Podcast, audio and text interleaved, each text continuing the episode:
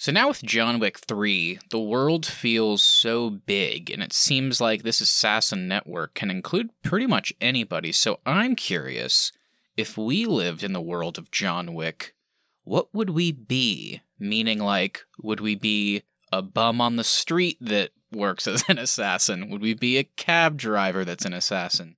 So you're an assassin. That part you can't change, but you can choose your occupation. What is it? My occupation is very granular, but I have to speak from the heart. I am going to be the person that butters bread at an Italian restaurant. So, really, the only thing I have access to are butter knives. And baguettes? And baguettes, I guess, yeah. Well, that's French. I don't know what bread you have at Italian restaurants, but something there. It's bread. Um, I would want to be. I think after seeing the scene where John, for some reason, decides to like tackle a guy into a pool to fight, it seemed like he could have like gone any direction. But since they did end up in the pool and they were under there for quite a while, it did strike me that the world of John Wick could use a lifeguard. So I think I'd like to be a lifeguard. Gives me an opportunity to during the day get a good tan, and then during the night, I guess, be a lifeguard in these crazy clubs that everybody dies in. So that's what I would want to do. And honestly, the more people that die, since we've seen in John Wick 1 and now 3, they're always killing each other in and around water. Every time the survivor comes out, they're going to toss a coin my way. So honestly, it's probably a good financial move on my part as well.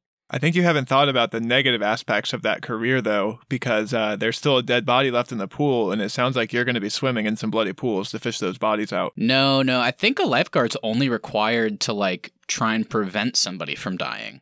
I think once they, I think once they die, it's not really my problem anymore. You missed the latest memo from the high table, but they just sent it to our inboxes, and it's that all lifeguards will now be cleaning out the pools. They've had a shortage of uh, maintenance workers. Hmm. Or you just call and make a reservation for one I think I'll do or that. two, depending how many bodies in the pool. We'll, we'll see. Yeah, we'll see how it goes. I might have to spend some coins wisely on that one. I mean, Austin, I'm kind of with you. I, I was going to go the uh, food route. Since we're in New York, what does New York have? It has a bunch of hot dog stands. I'd be a guy working at a hot dog stand. Every hot dog is a normal hot dog, except there's one or two or three in there that might have some sort of like poisonous or some sort of blade in them, just in case Mm. you know someone's being chased and they say, "Hey, give him the special" or something like that, and then you just hand them hand them the uh, the wrong hot dog there, and you know let it take its course. Maybe the ketchup and mustard has acid in it that you can squeeze in their face. I don't know. So now that we've established our careers in the world of John Wick, I gotta know how are we saved in Winston's phone? I think he's got me saved as Butterboy. Keith is probably Mr. Buns. Or wiener. You can go front or back with Keith. For me, I'm Wet Willie. oh wow, Wet Willie. Some dirty names here. Winston's kind of just a pervert, so it's more on him than us.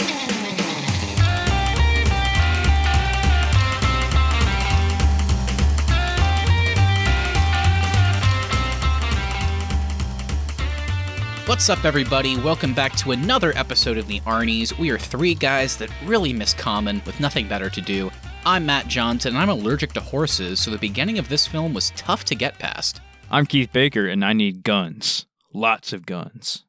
And I'm Austin Terry, and I just want to meet the craftsmen who mince all the coins for the high table.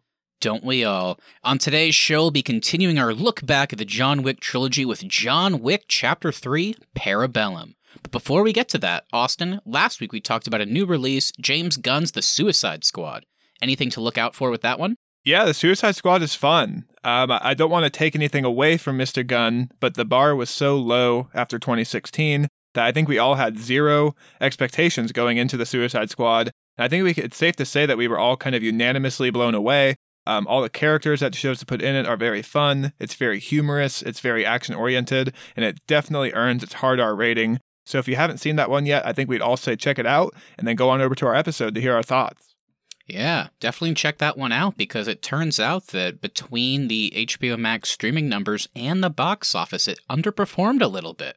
So make sure you watch it or go out to the theater because we want a sequel. This is a selfish move on our part. We want to see these characters again. So please go see this movie or watch it on HBO Max. Help him out because Matt Johnson wants to see Bloodsport in action again. this is probably a good spot here, but this is now a, a second kind of major tentpole release to have its numbers impacted by streaming services that they chose to simultaneously release on. I mean, what are you guys thinking? Is are the theaters going to revolt, and this is just a thing of 2021, or or does this does this method of going to streaming platforms and theaters continue on?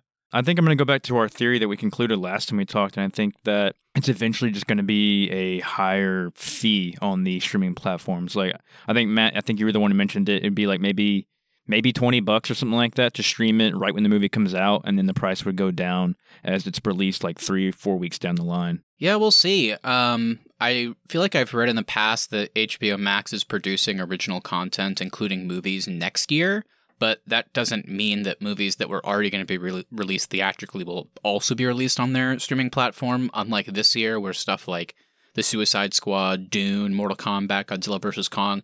Those were all supposed to go to theaters when they got picked up by HBO Max. It sounds like they're not doing that again next year. And I also read today that theater chains like AMC have kind of secured a deal where they're going to be doing 45 day theatrical windows. So it sounds like maybe at least at some theaters you won't be able to get some streaming options. You'll have to go there and it's going to be over a month where it'll only be there. So it's going to kind of incentivize people to maybe go to the movies. But who knows, man? I think with COVID and the variants, it's kind of hard to say where theaters will be by the end of 2022. It's pretty up in the air. I, I have no idea. I hope for the best, though. Obviously, I want theaters to stick around. Yeah, I think streaming upcharges are definitely going to be a thing of the future. But I think you also made a good point there, Matt. I could totally see theaters negotiating now with studios about um, a theater exclusivity or something like that to entice people back to the theaters. It's crazy, though. Like, anytime these movies come out, there's now you can just count on a negative article about the movie going to both box office and streaming services, and then also you can count on somebody from the cast and crew to to sue the studio for deciding to put it on a streaming service. Yeah, yeah, we'll see. Because I mean, like the Suicide Squad, we all watched it on HBO Max, but if that had gone to theaters and they were like, it's going to come to HBO Max, but you have to wait 45 days, I would have been like, well, screw that. I'm going to go see it in the theater. Like, I'm not waiting that yeah, long. for sure. So, you know, it could work out. We'll just have to wait and see what happens. And we'll have to see what they do with John Wick Chapter 4. Who knows where that'll end up in a theater, a streaming service? I have no idea. But we are not at Chapter 4 yet, my friends. So let's get into the main topic for today's show. John Wick Chapter 2 ended with John Wick killing his enemy while breaking the rules of the Continental, thus having to go on the run with his new pup. With a bounty of $14 million on his head, it certainly set up an exciting third part with plenty of room for Keanu Reeves and Chad Stahelski to go wild with the action and world building. We all universally loved the first one on a rewatch, we had mixed feelings on Chapter 2, and now it's time to revisit the most recent release. What do we think about Chapter 3? This universe started with a seemingly normal guy having his dog killed and car stolen, and now here we are with the assassin underworld opening up to hunt down John Wick, who is anything but normal. Austin and Keith, let me know what you expected going into Chapter 3, as well as your official, non spoiler thoughts. Yeah, I remember just having the ultimate trust in this crew whenever this movie originally came out. I knew going into the theaters that this movie was going to be good. There was no way it was going to flop, and it totally lived up to my expectations. I had a great time in the theaters, and I got to say, I had just as good a time this second time around. Um, I think this one is easily the most fun of the series. They do a great job expanding John's relationship with his allies and getting the supporting cast more involved as well. The action also gets taken to another level. Each set piece gets more creative as the movie goes on, and they constantly find new challenges to put John up against and new fighting styles to showcase throughout the film. Uh, the world building continues in a more organic way as well, taking familiar elements from the first two, while at the same time further expanding the High Table's presence. The only critique I really have for this one is that we are once again missing an element that made the first one great, which is a central villain to drive the story forward. We have this mysterious high table, but no concrete villain to root for John to take down. So that's kind of where I'm at. John Wick Parabellum is a great ride that really takes some of the best elements of the series and just kind of runs wild for two hours. There you go.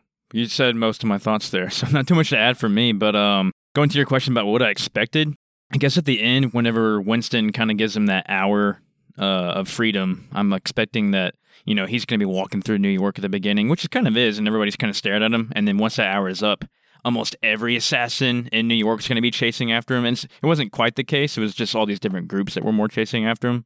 But uh, as far as the third one goes overall, uh, Austin kind of, I think you hit it on the head. I mean, I pretty much agree with everything you just said there. Um, the only thing I'll add was I think this one really did uh, well with the characters. And I know you said we didn't have a central villain, But um, the, with the characters we did get, especially the new ones and the um, the reoccurring ones like Laurence Fishburne, uh, Winston, of course. Uh, yeah, it was just fun to see these guys coming back, and then the introduction of these new people with Halle Berry and uh, the guy who played uh, Zero as well. Those guys were awesome. So Yeah, yeah, for sure. I think this one was interesting because I saw the first John Wick in theaters, and then I saw the second one not in theaters, but it must have been like right as it came out because it was years before I ever saw three. I watched three for the first time last year whenever we were in quarantine. I just let it miss me by in theaters for whatever reason, despite being a fan of the franchise. And I didn't like it when I watched it the first time. So I was nervous going into it this time. I remembered the first time I was like, man, I feel like two was already kind of stretching things a bit thin with how much they were diving into the world building, how much they were opening things up, all the lore, all that stuff. It was like right on the edge of being too much. And my biggest complaint with three was it definitely crossed over that line for me and it kind of entered into a ridiculous territory as to as opposed to feeling kind of cool and grounded like the first two. And whenever I started it this time on a rewatch, I was like, wow, I, I guess I was wrong because I was loving it. I was having such a blast in the first act. And when it got to the second act, it was like, oh yeah, okay. that that's that's when it kind of shifts gears and then I was like that's what happened the first time too. I love the first act and then it kind of grinds to a halt in that middle and there's so many great parts of the middle, but I just don't think it comes together. Luckily the third act kind of brings it all back into focus for me and it definitely ends strong. I think the action in this movie is astronomically better than chapter 2. I think it's so fun. Uh, it's just unfortunate that second act just really I don't love, despite some good elements. And like Austin said too, I actually would slightly disagree because I think they have two really cool villains in this movie that John is going up against, but I think they kind of, but I would agree because I think they kind of mishandle them and it doesn't feel like they have a big enough presence. So by the end, whenever John's supposed to be taking the villain down, it's like, we barely really know this person. So yeah, I kind of agree with you there too. So you know, definitely some really good moments and some not so good. I, I do think I like this one better than chapter two, so that's at least a step up for me this time. Yeah, I saw that was the most recurring thing um, in the critics, which we'll get to later, was that the middle lags, and I just don't feel that at all with this one. I think I think this is actually the longest of the trilogy, Yeah. and this one goes by the quickest for me of the entire one.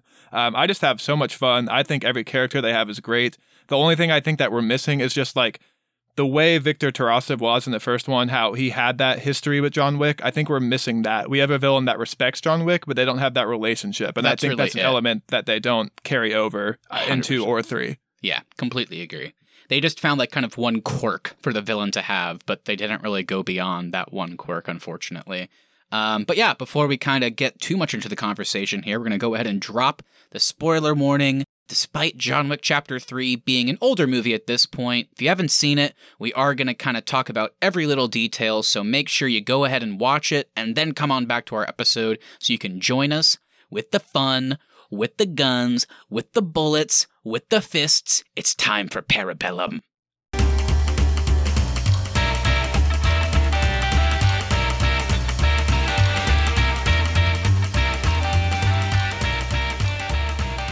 Okay, everybody. So we're going to get into our cast and crew here in just a second, but we also wanted to kind of take a sec here to just remind you guys that we do want to hear from you, and we could also use some reviews. So reviews really do help us grow this podcast. If you would like to, um, go ahead and leave us a five star review on Apple Podcasts, Spotify, uh, wherever you get your podcasts, and then also go ahead and shoot us a message on Instagram at the Arnies or email us thearniesmedia at gmail.com. Um, we want to hear your thoughts on John Wick, your thoughts on the show. So yeah, go ahead and reach out to us. And now let's go ahead and get into that cast and crew.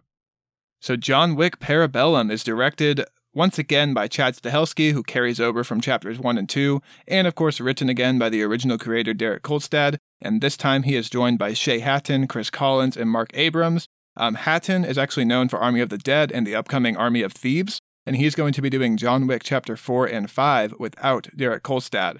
And our movie score is once again composed by Tyler Bates and Joel J. Richard. Yeah, and we got to shout out because we just talked about it.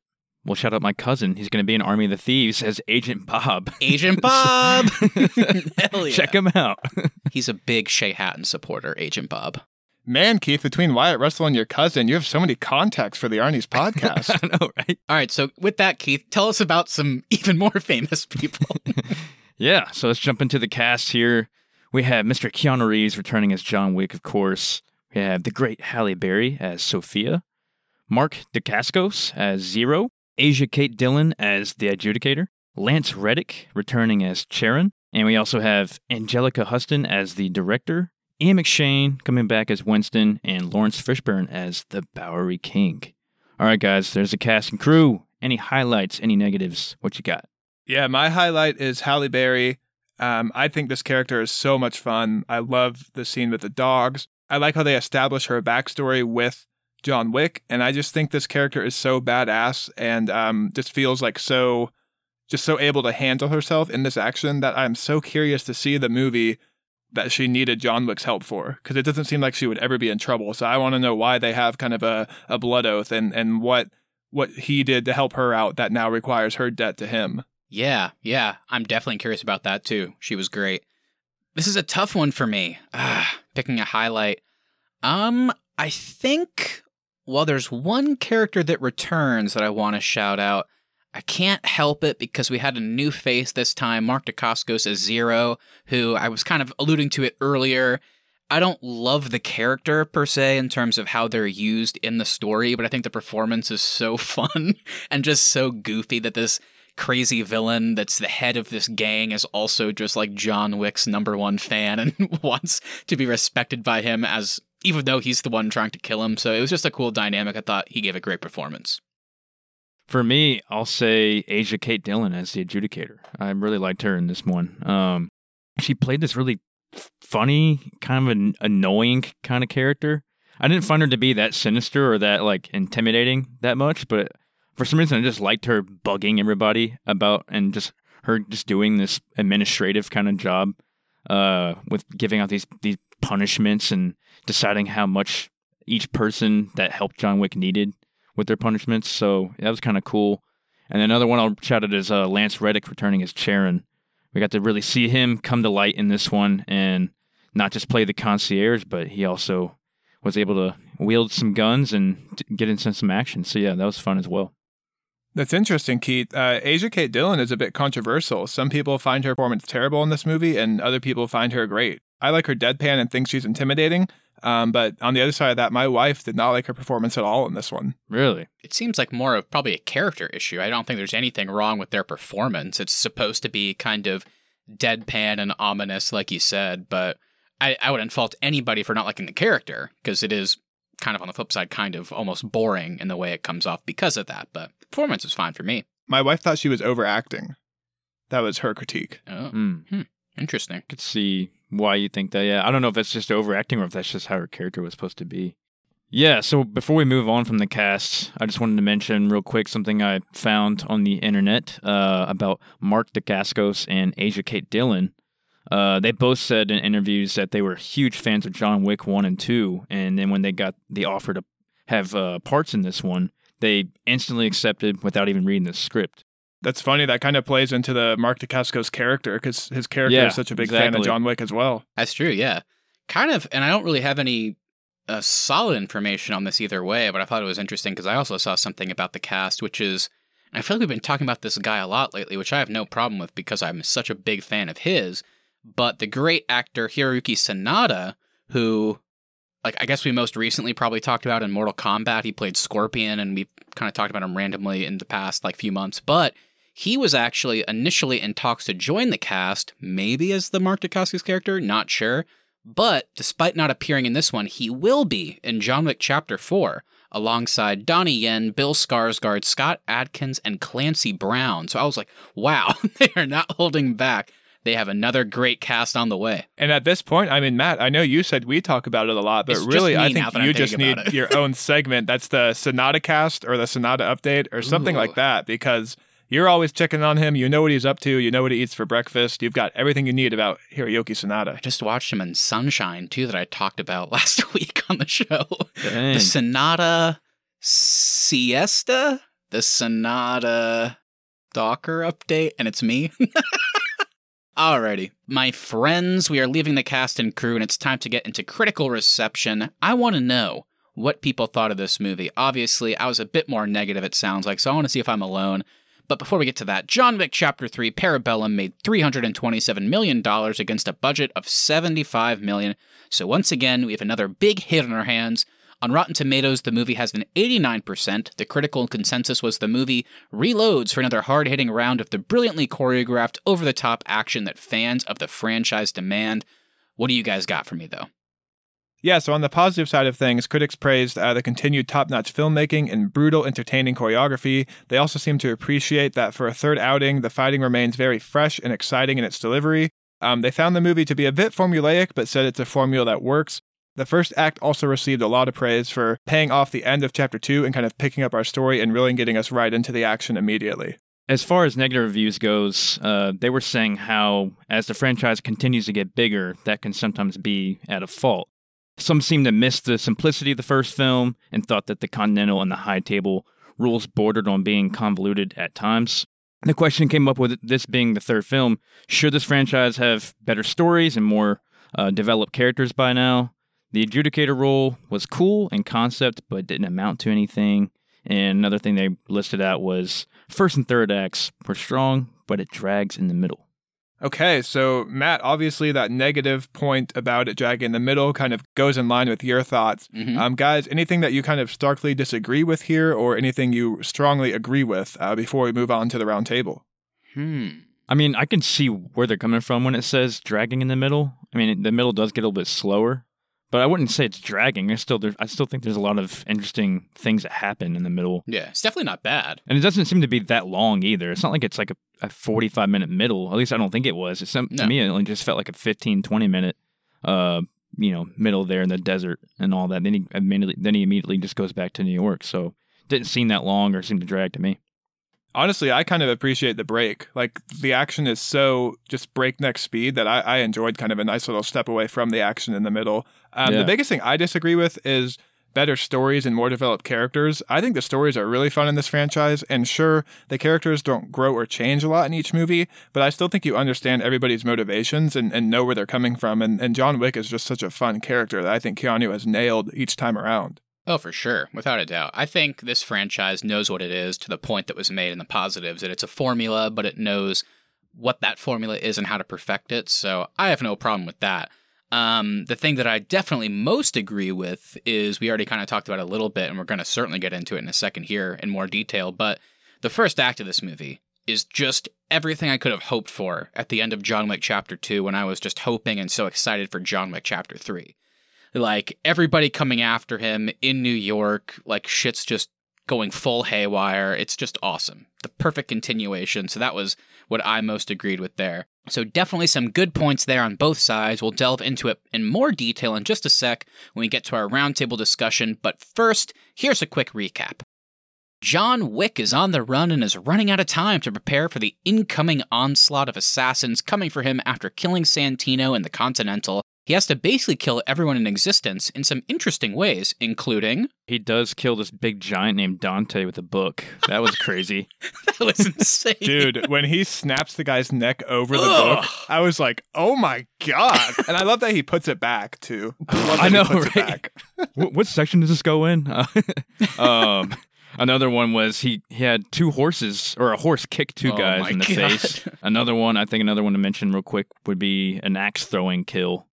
Hmm You thought he was gonna let the guy live. You thought he was Mhm. gonna walk away. Then all of a sudden, you just see John from afar look at the dude and then just throws the axe directly in the head.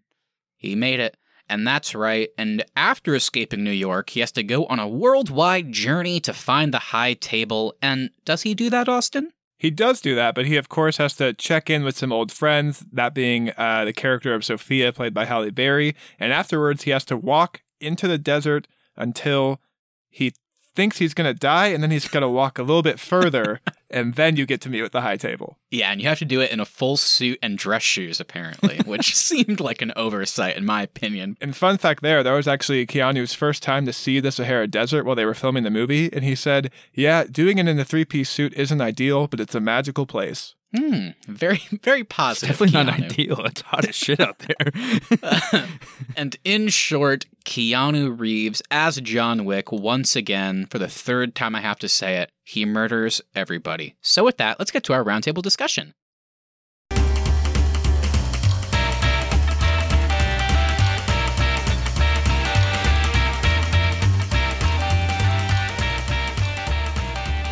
Let us start off in the natural place, the beginning of the movie. We've talked about it a few times already, but we have to get into more detail here because it's so exciting.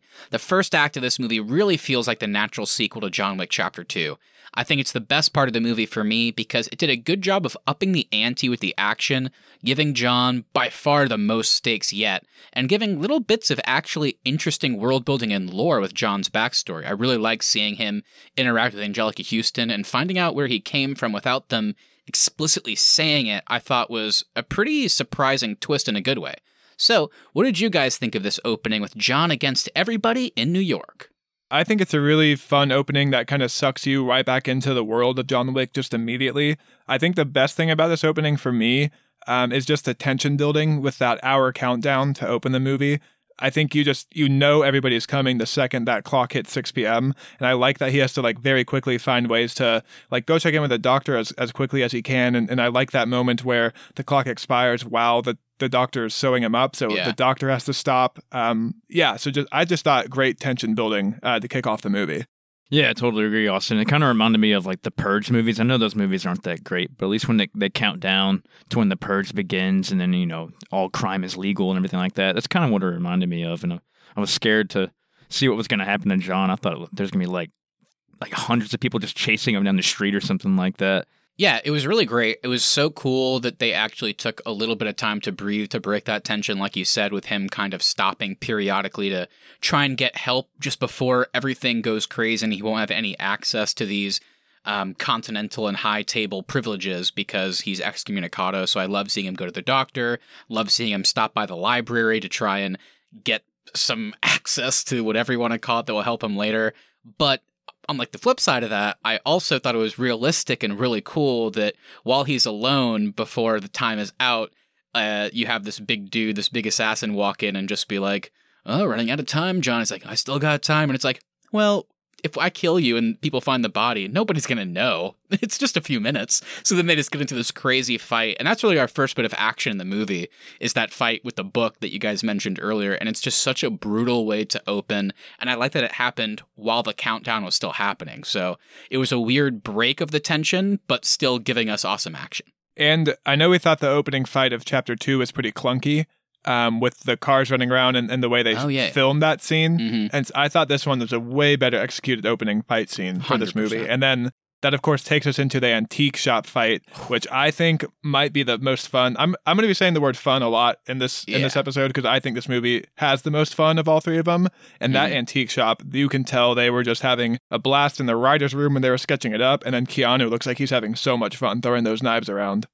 God, that was crazy. it was so cool. They're just fighting like regular, like fist fighting, and all of a sudden they both just pause and they look through the glass and they're like, "Oh shit, we're surrounded by knives." That's cool. And they just that's cool, and they just break the glass and get the knives. That's that was sweet. Yeah, that's my favorite part of that sequence is that everybody is constantly breaking glass. Like, because it's not like bullets. It's kind of hard for you, the audience, to count bullets in action movies like this. Like, whenever you see John shooting a gun, it's not like you're consciously going, like, okay, he has like two bullets left now. But whenever they're holding knives and throwing them, it's like, oh, he's out of knives. And then you just immediately watch him break the glass and pull out another handful. So it was just really satisfying and quick. Like, can't believe the choreography in that scene. They also do such like subtle ways of showing you that John Wick is like smarter and better at this than everybody else. Him assembling that revolver with different parts from a, from various different guns was such a fun little sequence that's maybe like a minute long, but still reinforces the fact that John Wick is just playing on a different level than everybody else is. Which goes to another point I wanted to make about the first act is when he visits the director and they're kind of walking through that one room where all these guys are doing like jujitsu and like grappling and stuff. Like, oh, okay, so this is where he learned how to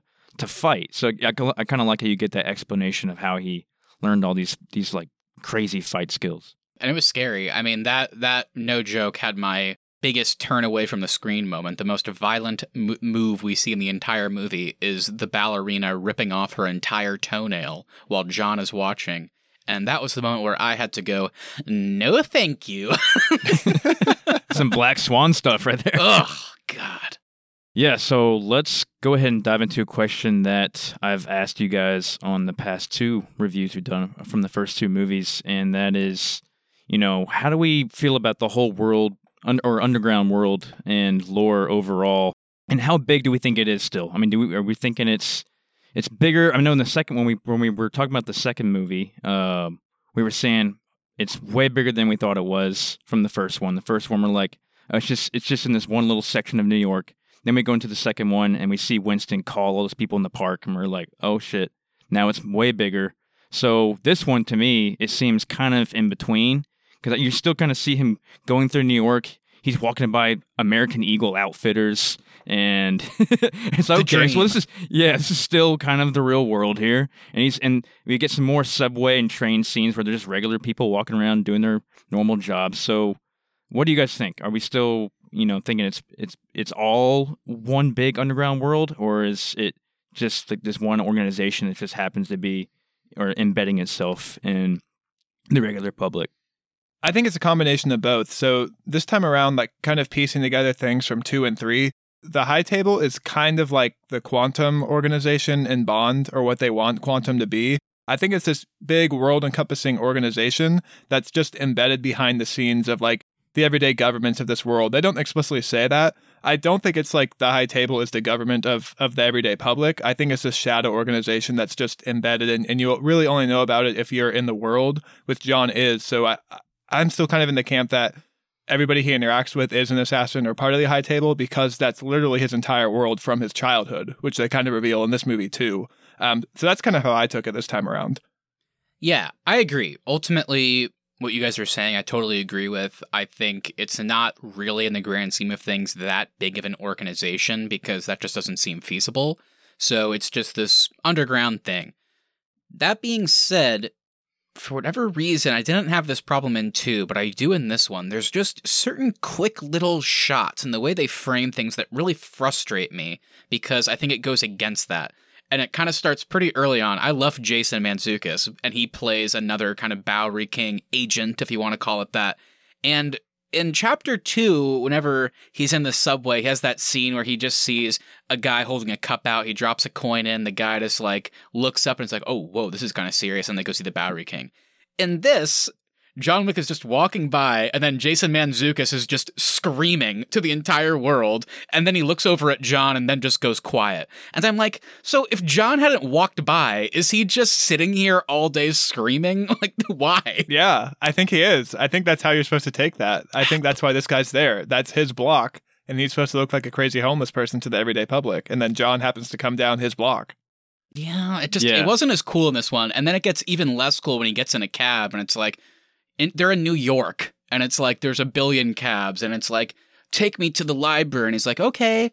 And then he's like, actually, hands him a coin, take the dog to the hotel. And he's like, of course, Mr. Wick. It's like they're in a cab. And so there's just little things here and there. And it gets even weirder at the end whenever they get into Grand Central Station and all of Zero's guys are literally murdering people and everybody just keeps walking by. And I guess you could say, it's New York, you know, they're not bothered by weird stuff. It's like, yeah, but they're walking past corpses. Like, those two guys got their throat slit and fell down, and then everybody just walks by them. So it's not that I, I still think the organization is small in the grand scheme of things. It's just little things like that that kind of make me go, then why'd they film it that way? Just kind of goofy. I'll concede on the taxi thing. The taxi really took me out in this viewing. I just didn't like that he said Mr. Wick. I feel like if he had just taken the coin and taken him to the Continental, it's like, okay, he knows what the Continental is. It was just weird that they had the extra thing, like, oh, I know you. or it's like how they always know where each other are, too. You know, like he's in the library looking at the book. How did Dante know that he was there? yeah, he just walks over. Hey, Mr. Wick, almost time's up. He does the thing. He's like, oh shit, is that John? Okay, shit. Okay, I need to find a book. I need to like open it halfway, pretend to be reading it to be ominous, and then I need to walk over, start talking before I turn the corner. That way, John hears me and I seem extra cool. like, like, yeah, how did you do that? I don't know. Uh, so another kind of addition to chapter three is we do get our first kind of real team up of the series so far. How did you guys feel about the inclusion of Sophia, uh, her and John's dynamic, and also her action scenes with the dogs? Yeah, it was just amazing how uh, they were able to film that with those dogs. I mean, and how they had them trained so well. Yeah, I thought that was the coolest um, element of this fight, and I actually saw some pretty interesting trivia about that from an uh, from an interview with Looper. Um, they were talking about kind of Halle Berry's training and, and all of her commitment that she did to the role, and uh, they interviewed Chad Stahelski, and he gave this quote. He said, "She would have to do three to four hours of martial arts, two hours of guns, and then because the dogs are so sensitive, Halle had to become a trainer for the animals, so she spent another three, four hours a day just hanging out with the dogs and giving them commands and telling them what to do. So not only did she do all this martial arts training, but then she also became like a full time trainer for the two dogs that she worked with. The way they actually did that practical choreography with dogs was insane. It's one thing to see, you know, Keanu Reeves in the earlier movies just doing some cool gunplay, jumping around and doing martial arts. Like, we've seen him do that. But this was, wow, they actually got the dogs up to a point where they could do that. That's so cool. And I think this scene, even though I don't love the middle section of the movie, I do think we get the single best shot of maybe the franchise. And that's when uh, Sophia is kind of getting overwhelmed by two guys. She's able to take him out barely, but then she kind of looks over her shoulder above her on a balcony and sees that, uh oh, this guy could easily point down at me. So she calls one of the dogs. And practically in camera, in a wide shot, you just see her grapple one guy, hold him down. The dog runs, gets on her back, and you see the dog leap like a mile onto the balcony and kill the guy on the balcony. I was like, that was the coolest shot of the John Wick franchise. Yeah. The dog basically climbed the wall to get that was to that insane. Um, going back to the initial question of like the first team up and how'd that go, I really enjoyed it. I thought it was cool. It, it seems kind of about time for John to not only have you know friends like Winston or whatever that we see him talking to a lot. It's nice to see him actually fight with somebody. And we get a second team up later with Charon and Lance Reddick actually getting the action in the Continental, which is cool. But I think in particular the Sophia character was really nice to see because I liked how they paid off chapter two in a way I didn't expect with like the the marker was such a big thing in chapter two, and it's like, oh wow, this is how John gets pulled back in once again. It was nice to know whenever he's at kind of his low point. Oh, it's like, oh well, of course John he would have a marker. Like that makes sense. Like why didn't we think of that? And then of course it turns out that Sophia is the person that owes him, so it kind of leads to this cool begrudging team up, which I really like seeing. So they actually found not only good action moments, but kind of a fun way to bring her character into it with the history with John too, in a way I didn't expect. It was fun too seeing like another character in John's position that he was in in chapter two. I really like the scene when John is reaching into his coat pocket and Sophia knows what he's about to pull out. And right before he does it, she says, Don't you fucking do it, or something like that. And then you can just kind of see the um, exasperation in her body whenever he does actually pull out that marker. And it sucks because I've I've talked a little bit on the episode already how I'm not the biggest fan of this second act. And I think my biggest complaint with it is I think the Halle Berry as Sophia setup is so awesome with how it's like, well, you know what, you have you have to do your marker, but guess what? You know what? I'm not here to make you kill anybody. I just need you. Your debt is you got to get me in front of this guy. That's all I need you to do. And then, of course, that turns into a crazy action sequence that we just talked about. I just don't love that then after that, she drives him to the desert, and the payoff just is a little bit weak to me. It's like, all right, bye, John. And then he walks to the desert, gets to the high table, does all that cool stuff. And then that doesn't really pay off in the third act for me because he goes against it. Not that I think he should kill Winston, but I think you guys know what I mean. It's like, it kind of felt like they were setting up Sophia to play a bigger role. And sure, you can make the argument, I'm sure she'll be back in chapters four and five. And I know a lot of the characters in the other two movies only had kind of small roles. But this one, I think they did a lot of setup. So it kind of felt weird to me that, you know, they used the whole marker thing, which was the entire plot of the first movie. And then she just kind of says bye to John. And it's like, okay.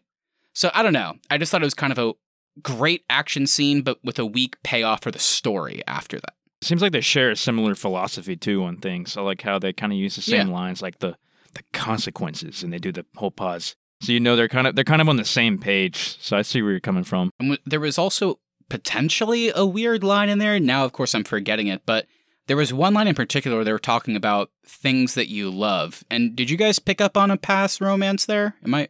Is that true? No, I don't know. Oh, I didn't get that. Oh, I don't know. I didn't. Yeah, I don't think I caught that. It wasn't. Yeah, it wasn't overt either way. But there was just like one line, like doing something for the things you love in reference to the marker, and I wasn't sure if it was like referencing a past. I think thing. that was supposed to reference her daughter. I think it was too, but yeah, I just for, for for whatever reason on this rewatch, I was like, is she talking about John? Like, I don't know. Regardless, yeah, what do you think, Austin? I think my main counterpoint to you saying that there's not a lot of payoff with the Sophia character is we talked a lot about last time how this is a world built on etiquettes and, and all the assassins have their own customs and etiquettes. And we also mentioned like how cool it would have been if, if just Santino had honored his marker to John when John Yeah. finished a task and moved on. I like that in this movie the task John sets up is get me in front of your boss and you're done. And it's honored immediately because John follows through and, and kind of buys into the orders and etiquette of this world. Yeah, Yeah, no, I can't argue with that. I don't yeah, I don't know why I felt different about this one as opposed to chapter 2, but there was just something about the presentation for me that whenever she has that scene with the car in the desert and it's basically just like, "All right, you know, I did my marker. See you later, John." It it wasn't that it didn't make sense or it broke the rules of the world. I think it was just a disappointment, you know, for me if that makes sense. It was like, "Oh, wish we could have gotten more." Not again, not that I don't think we will in the future, but just in the context of this movie, it felt like I wanted more from that. But maybe I'm being too greedy. It's possible. She pulled a jerk move too and drank all the water. And spit it out. yeah. Come on, Halle. like, if one of the dogs had died, I get it. But they didn't. So don't, you know, don't give me your backwash. Going into the desert stuff, did you guys feel a shift halfway through the movie whenever Sophia does leave John in the desert? I mean, the first half, you know, was obviously more of a wrap up wrap up of the last movie dealing with the death of Santino and John getting the excommunicado sentence. Um, and then the second half, we're going more into the punishment, I would say, with Winston letting John go and the adjudicator trying to sort things out with him, the hotel, and the high table. So, did you guys like that progression and that kind of like split off once John leaves Sophia? I loved it, Keith. It's kind of exactly what I wanted from chapter two. Um, I kind of mentioned it last time as well, but we said how wouldn't have been really cool if the first half of chapter two was this kind of contained story with Santino, and then John Wick having to deal with the fallout of those actions, um, and, and kind of Common being the main villain. And it's it's kind of what they gave us in this one. We have the wrap up from chapter two, like you said, Keith, and then it's the fallout of, of everything that happened in, in the beginning of part one and part two, kind of playing into the conclusion of the movie. Yeah, I think I'm on the opposite side, and it's not that I disagree or I think what they gave us wasn't cool or interesting. I just, kind of like how you put it originally, Keith, it just feels like a shift. And it's kind of weird watching a movie like this to feel that so consciously. Like, oh, wow, okay, things just kind of turned on its head. Like, the first half of the movie up until that point really feels like one thing, and then the second half is completely different with some elements carrying over, but it's like John gets to the high table and it's like, oh, okay, we're actually at the high table, and then commits himself to being their agent. And it's weird, like we were in New York and then we're not, and then it's going back to New York, and then immediately like, okay, I'm not going to be your agent, but it is still cool because we like Winston. So again, I like all the stuff they gave us. It just, I definitely felt that shift, like you said, and it. I didn't love that I felt it. I kind of wish it was a bit more natural, but I don't know how they would have done it differently. It's kind of like the second one really ends whenever John goes to find Sophia.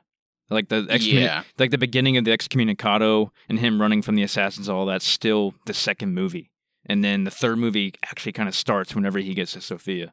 That's what I kind of enjoy about it, though. I, I kind of like that we do get our conclusion to a lot of the stuff that was set up in chapter two, but then in the second half of the movie, we start laying the groundwork for chapter four and, and concluding with more interesting elements of the high table being revealed to us. I think this is the one that they've done the best job setting up for a following movie as well. Chapter one, they didn't know they were going to get a sequel, so it's a really self-contained story. Chapter two is just a bit clunky, and they they try to give you a bunch of world building that doesn't always pay off. And I think chapter three really effectively sets up some unresolved character elements that they need to carry over and, and see the conclusion of in chapters four and five. Yeah, that, that's a great point. It definitely does do the best job of setting up the next one. But I would say that that is kind of a good and bad thing. It's good because now I'm more excited than ever for the next movie, but also not so good because this one, I would also say, does the most to set up the next one. So it's like a lot of this runtime that could have been devoted to maybe fleshing out some of the beginning, whether it be action or characters, giving more to Sophia, whatever it may be. It's like they developed so much with the high table and then going back and setting up the Winston stuff and the adjudicator and all that that it's like, okay, I'm really stoked for chapter four, but a lot of that runtime was devoted to doing that, whereas we could have used it for something else potentially. So I totally agree with you. It's just, I think there was a couple instances during the runtime I was like, eh, I wish they would have like maybe held back on a little bit of that and used it elsewhere, if that makes sense.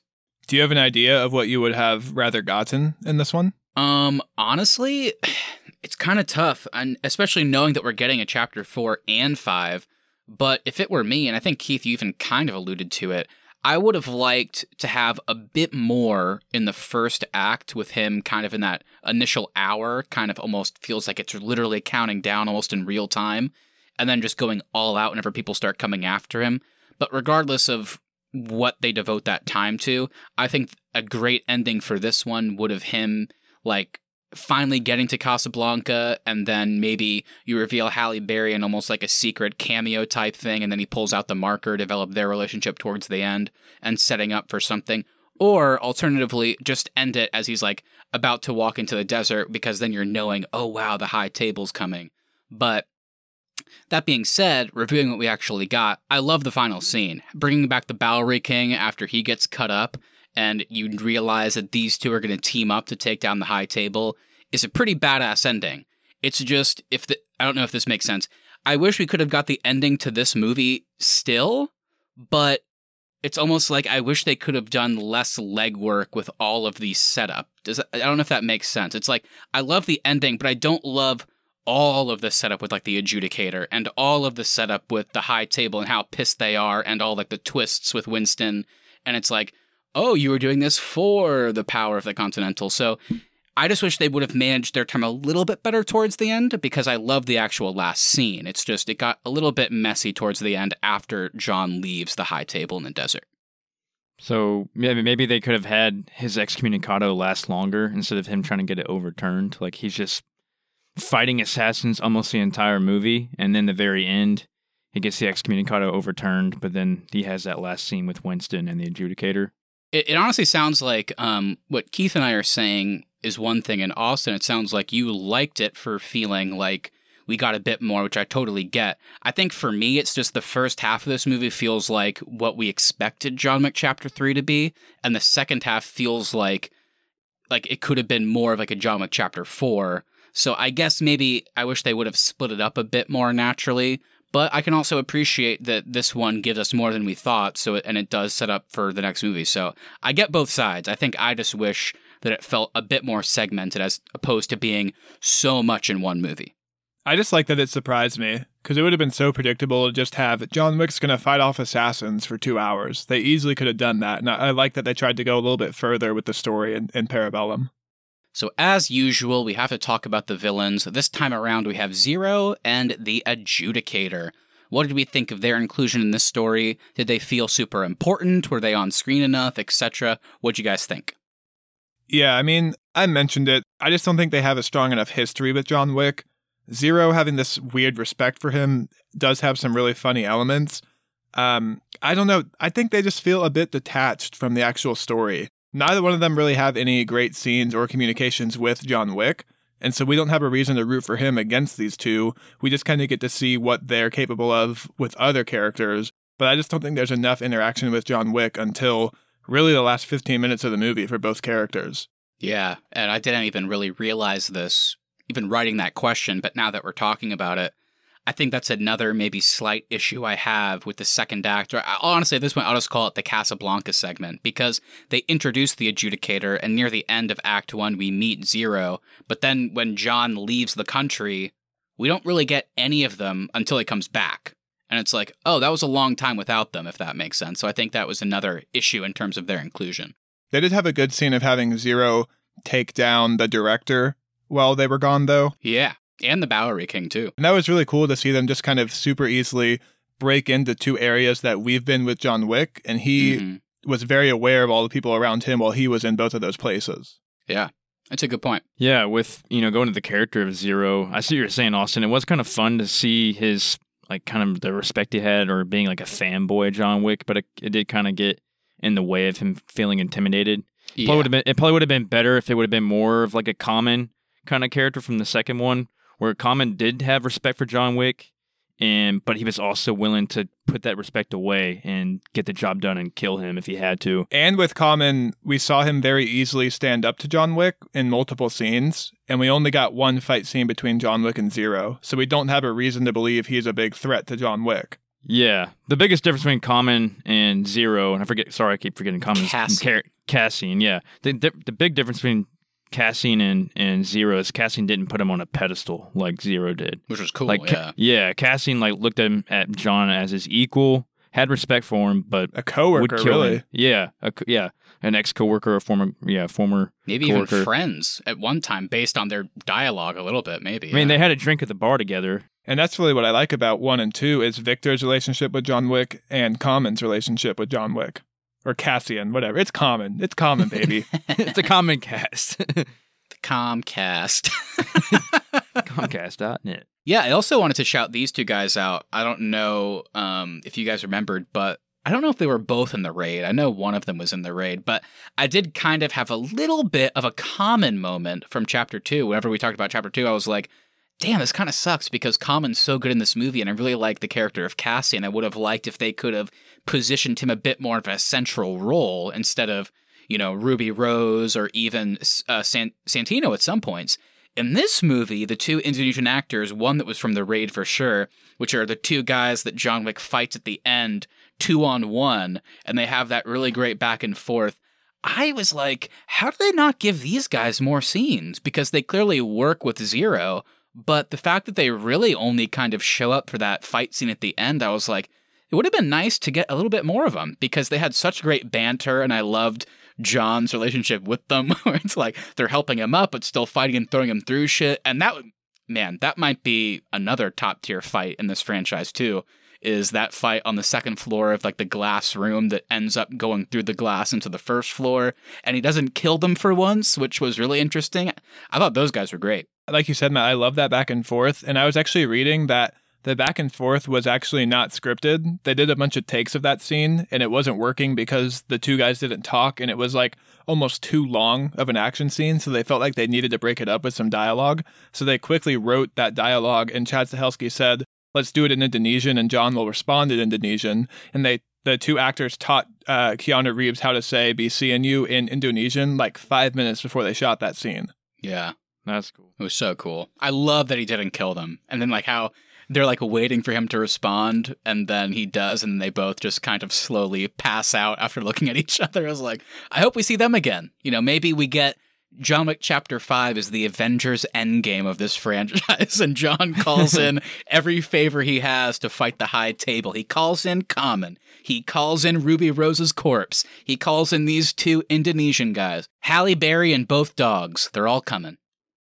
Yeah, and uh, a little piece of little piece of trivia for you guys on that on the the scene with those two guys. So that glass gallery that they filmed it in was it took it's, it cost uh four million dollars to make that thing, and they and they broke it all of it. um, but no, they also didn't want to use any special effects at all either. So it was all based on chor- choreography, lighting, and camera angles.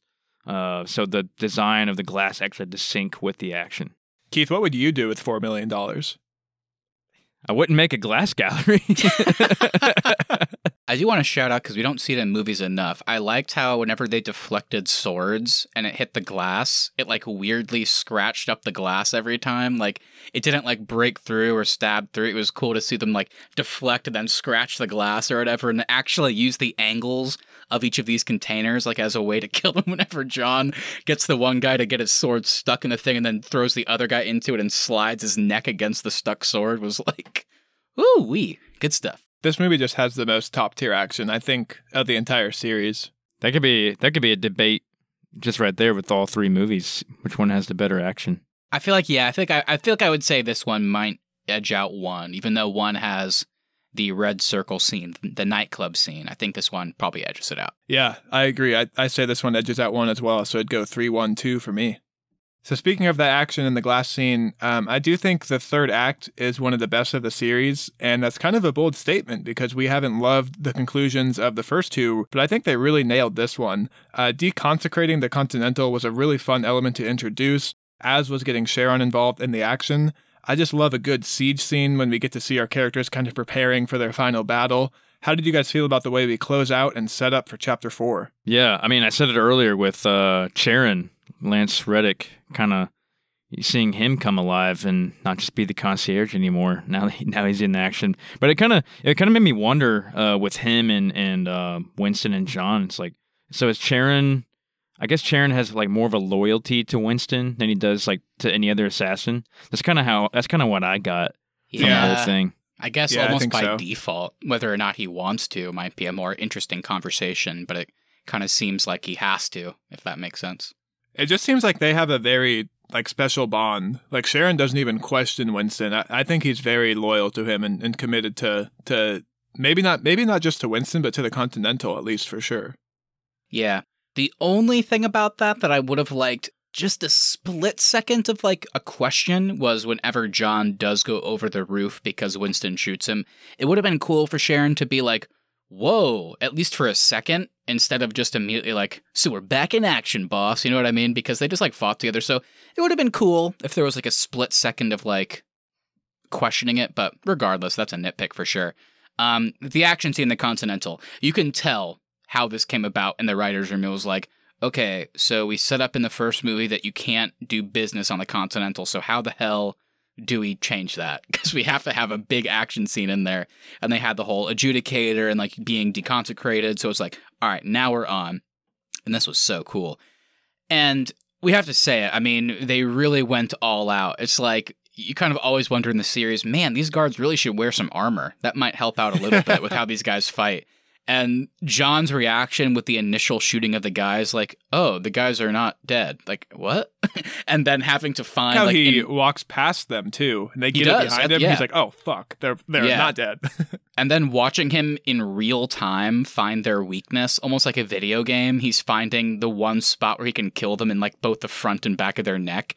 And then that actually plays out as it goes on. Like you see him then do that constantly. And then, of course, whenever he and Charon switch to shotguns, it gets uh, a little bit easier. I like how Winston's just sitting there drinking and watching TV. Yeah. All this me is laugh going on. every time. I expected like he might partake in the action like a little bit whenever I first saw it, but then I was like, you know what? I kind of like that he's just sitting there. Perfect for his character too, because he's so into etiquette and like just being neat and orderly. Yeah. So I know we're kind of mixing things up now, but after, of course, the Continental sequence, we do get, you know, the fight we already talked about. We didn't talk too much about the fight following the guys from the raid. We got to talk about the Zero fight. We had com- kind of some mixed feelings on Zero as a character and as a villain, but did the final fight kind of bring you more around to him or no? I don't know if the fight necessarily did. I think the fight is fine for the character. It's certainly not bad. I think what brings me around to the character a bit more is just kind of his closing statement where he's like, That was a great fight, right, John? Like that that made me laugh. Um the fight's average, I think, but the Yeah. character itself is more fun. Yeah, I like the dialogue. I'm, I'm gonna catch up, John. Just gotta catch my breath. Like, you go on ahead. I'll be. I'll catch up with you later on. That's like the first time in the series where John, like, it's weird to say, like, almost says like a negative statement in response to that. Like, usually we hear him go like, "Be seeing you," or whenever Ruby Rose's character died in the last one, they said like, "Be seeing you, John," and he was just like, "Yeah." But here it's like, "Nah, fuck you," and I was like, "Whoa, okay." like we're seeing John get a bit more angered, and I kind of like it. I think the fight would have played a little bit better if we hadn't just come off of the sweet action That's the scene when it was two on one. That's the problem. Yeah. You mentioned um, John Wick going over the edge, so I guess it's time, kind of time for theories here. I've always taken it as Winston didn't betray John, but he knew John was going to get away, and this is kind of the only way to set him free. Like I, I feel like Winston knew there was no way John was getting out of the Continental with the adjudicator there, kind of alive. I feel like Winston took this as the only way to get John out of there, and he just took a gamble that John would survive. It's tough. I mean, on the one hand, yes, because Winston easily could have shot him in the head, uh, based on the fact that he shot him like four or five times in different parts of the body. So clearly, Winston's a good shot and could have gotten John off guard in the head. Um, so yeah, let, us talk about it a little bit. So what? So do you think? Because I guess the way I read it is. Winston was just hoping for the best. He's like, I got John at a good angle. He's kind of near the edge. I can kind of corner him there, and he's going to go off. Should I can shoot him in like his leg, his arm, and here, and just hope for the best and hope he goes over the edge, even though he'll probably die. But if he doesn't, then John's still in play. Is that how you guys read it? Like, he wants to get him to go over the edge, even though he'll probably die. He's just hoping he doesn't die? Or what do you think?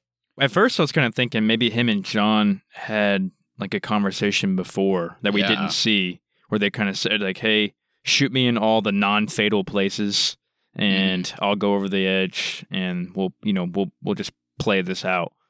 Or John is already good at, you know, he can he can take a stab wound, but he, he'll he'll he'll get somebody to stab him on purpose, but in a place where it won't like actually kill him, just to get rid of the knife. So he could do that with gunshot wounds as well. I see what you're saying. Yeah. In this scene, you do see John turn in certain ways as Winston is shooting him. And he holds up his suit jacket, which is bulletproof.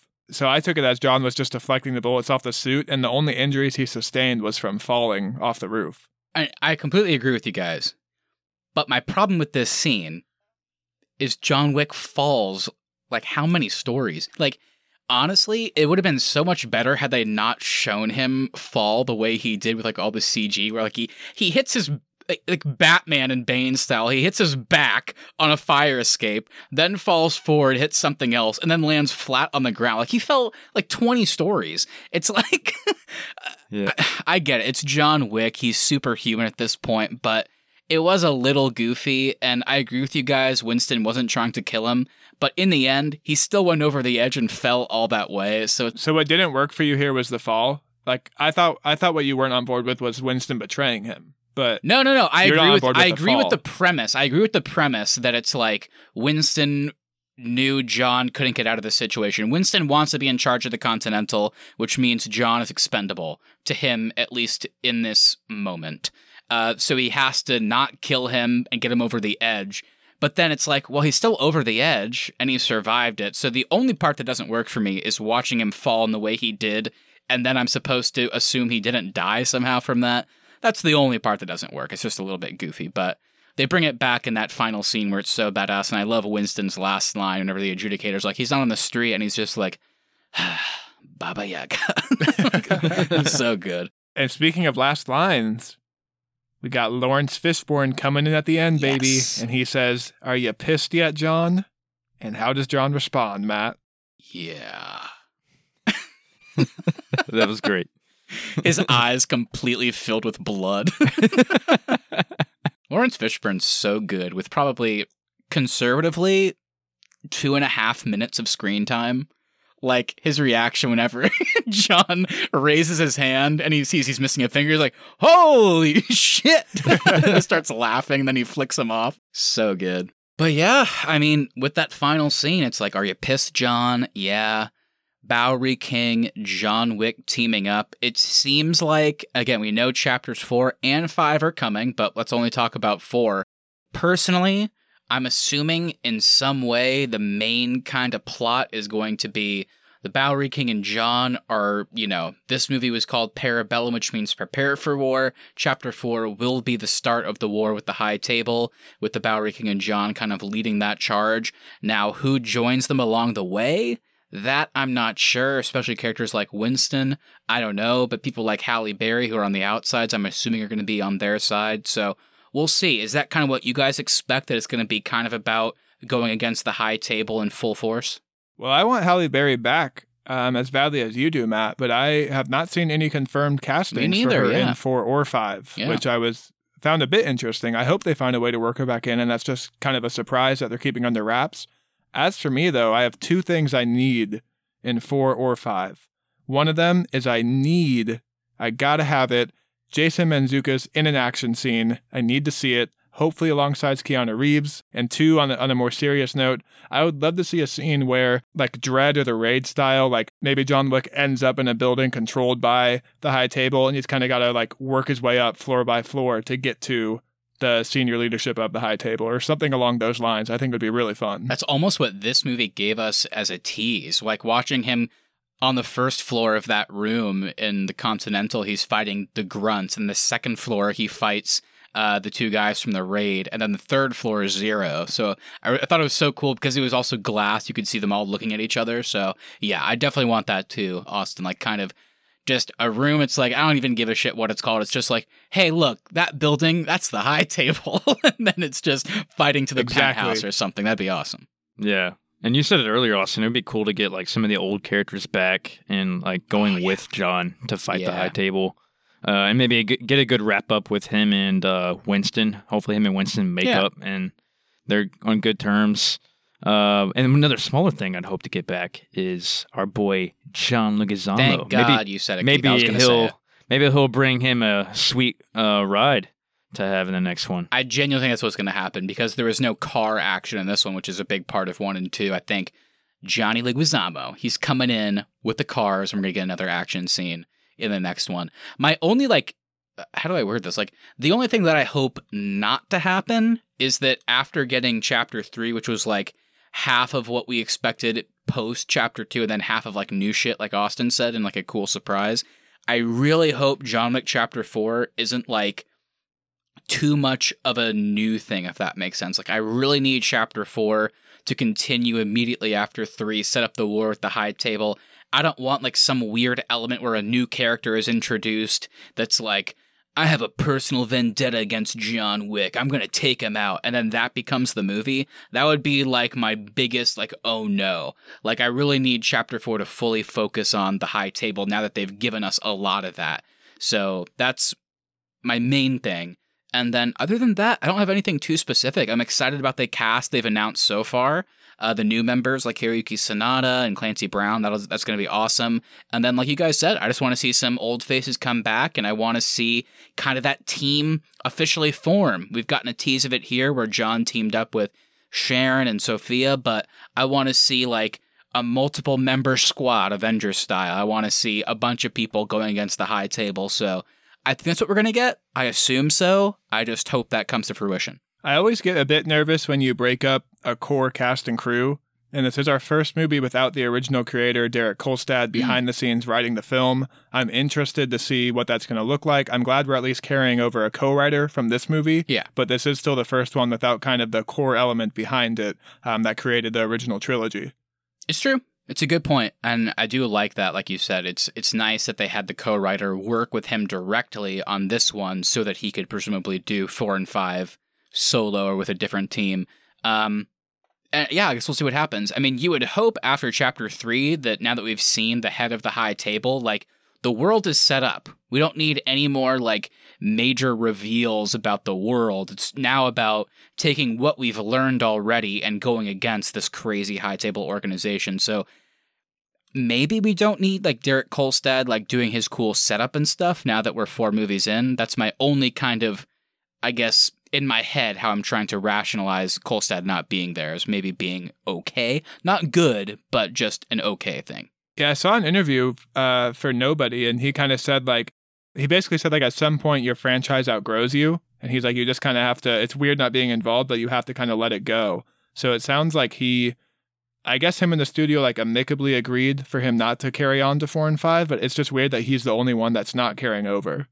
Yeah, it's interesting. I don't know. I'm curious if it was fully an amicable decision. Maybe he didn't want to. He's obviously working on more things now, working with Marvel, doing Nobody, so maybe it was just a timing issue. Who's to say? But, you know, we'll see what happens. I am still excited for Chapter 4, like I said, because at least it seems like the world is set up. Now it's just time to, I mean, literally break it down, you know, have John Wick and his friends kind of tear down the high table. That's kind of what they're doing. So, we don't really need a world builder right now. We just need some good writers. So Derek Kolstad did the hard work, and now we have some people that have worked with him that are going to kind of take it home. So it's sad to see him not there, but I'm excited for the future. And if anybody can break it down, it's certainly Mr. Keanu Reeves. Keanu. Keanu. Yeah. Yeah, I'm pissed. Can you imagine if that was the last line? You pissed, John? Instead of yeah, he just goes, Yeah, I'm pissed. that is that is the last line. Is it? Yeah. I thought I you thought just you said, yeah. yeah. I think you just said yeah. No, he says yeah, I'm pissed. God, I don't. I don't You're think so. probably. I don't. I don't know. Yeah, I don't remember. But I think I'm just so used to That's hearing what I was Keanu setting Reeves. you up for earlier. Keanu Reeves just keeps going, yeah, in everything. I just assume whenever I hear yeah, I just tune out the rest of it. So honestly, I wouldn't be surprised. Either way, sounds cool. Um, but with that, guys, you know, Keith, now that uh, we have closed out the conversation, I'm thinking about how you talked about already that when you first watch these movies, you watch them all back to back. So now you're at a point where you can distinguish them, which is good, my friend, because now that we are through the initial three movies, it's going to be quick, but we have to rank them. John Wick Chapter 1, Chapter 2, Chapter 3. Where do these films stand in your guys' rankings? Austin, I want to start with you because you've already ranked them when it came to the action, but there's other things to consider, so I want to know where you would put these films in your ranking. Yeah, it's an interesting discussion because I think chapter one is a more concise um, and probably better told story. But I think chapter three is just a bit more fun. I think they figured out how to really step up the action in chapter three, and then also make these characters and this world just a ton of fun, and really kind of go out and and fire on all cylinders. So I think I'm going to go the exact same way. Uh, Mhm. Chapter three, chapter one, and chapter two. Chapter one's a better story. Chapter three is more fun. Got to go with more fun. Okay, okay. Well, you know what? I was going to go to Keith next, but I'm actually going to go because you, surprisingly, in a good way, made my point for me. My ranking is the exact same as yours, but with one slight change, just because while chapter one doesn't have like all this great action, it has some highlights for sure, no doubt about that. I just really love how that movie balances the action and the simple story better than this one. But it's close. But with that said, I'm going to go chapter one as number one, then three, then two. I'll yeah, okay, I'll go ahead and start with this. Then number two will be last for me. Um, Hell yeah. But as far as one and three, I'm with what both you guys said. I think one is just such a good starter movie, origin movie, I guess you could call it. And then number three, like you said, Austin, just it's just more fun and kind of integrates a little bit more into it. But yeah, I think I'll go starting from the bottom, go to, to the top. I'll go two, then one, then three. Ooh, Austin and Keith, teammates for life. We're in lockstep. We're usually not, but today we are. It's all good. It's all good. I get it. I get it. Uh, but before we close out officially, we have one more thing to do. Of course, the Arnies. We always give our awards at the end of the show. It can be for anything in the movie or anything on the periphery. It doesn't really matter if you think about our criteria. we just have fun with it. So, my friends, let's give some awards. Austin, you started us off beautifully with the rankings. I want to start with you again, if you don't mind. Yeah, I think it's good you're starting with me today because I don't have a funny award. I don't have a sarcastic award. I have a heartwarming, the Mm. only natural award I can give. And it's just the Bestest Boys award. It's to Halle Berry's dogs. They save her life multiple times. They take a bullet for her. They carry her guns. They are simply the bestest boys. I could not agree more. I could not agree more. Keith, what are you thinking? What are you thinking? You know, for the first time in a long time, I've had this award picked out way in advance instead of thinking about it halfway through the podcast. And we mentioned this scene already, um, but this is the Tobey Maguire Fall Award, and that goes to Mister that goes to Mister Keanu Reeves for that fall. It's just like Spider-Man Two. Whenever whenever Mhm. he uh, loses his powers and he tries to make that jump across buildings in New York and he falls like on a dumpster, hits his head on like a on a fire escape. The exact same thing happened to Mr. John Wick, except somehow he he also didn't die. So maybe he is Spider Man as well. There is, Keith, it's an incredible award. But I will say there is one key difference. Uh, the difference is when Keanu hit the ground, he just did this. and when Tobey Maguire hit the ground, he goes, Ow, my back! and he hobbles off holding his back. I think if Matt needs his own segment for Hiroyuki Sanada, then Keith needs his own segment for Tobey Maguire, because I think Keith recurringly brings up Tobey Maguire as much as he possibly can on this podcast. Willem podcast. Dafoe, his greatest foe, Oh. the Green Goblin There in John. Wick Chapter 1. Keith's segment can be called the Maguire Minute. oh, there you go. See, you're, Nice. and I'll do the Sanada second. there you go. Austin, you need to find one for yourself. yeah, Austin, you, you need someone too.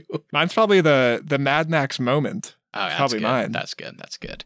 Great awards, my friends. Great awards. And my thing is, we've already talked about it. Chapter one, very simple in its execution. Chapter two, opened things up a little bit. And chapter three was big. There was a lot in it, and sometimes to a fault. And that kind of ties into my award today. There was one particular moment where it was just too much for any one man or any one person to take. And so I'm giving the Overkill Award to the doctor in this film. He takes one bullet to the gut, and it was clearly, clearly enough.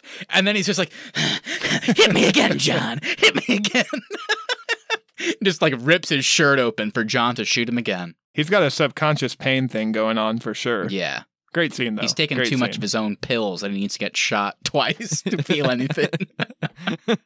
so, with that, thank you everybody so much for listening. If you enjoyed this episode and this series, make sure you hit that follow button so you never miss an episode.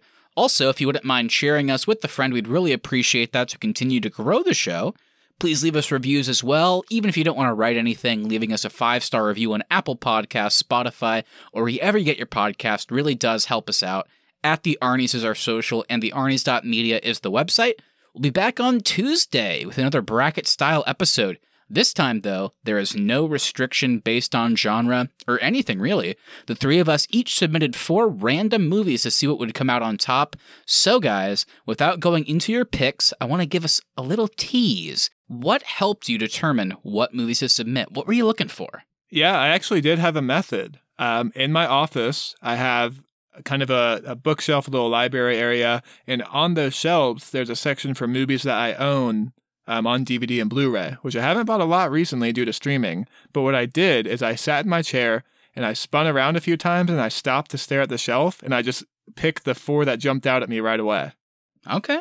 I like it. I like it. What about you, Keith? I did maybe something similar for that, like for maybe two out of the four that I chose. And the other ones, I was just kind of thinking, what's some movies that I really like, some of my favorites that wouldn't maybe fit in like a like a certain category like action or comedy where I w- I wouldn't want to put them on one of those brackets but they're just one of my you know some of my favorite films. And that's kind of how I chose it. So I just I just chose four random movies.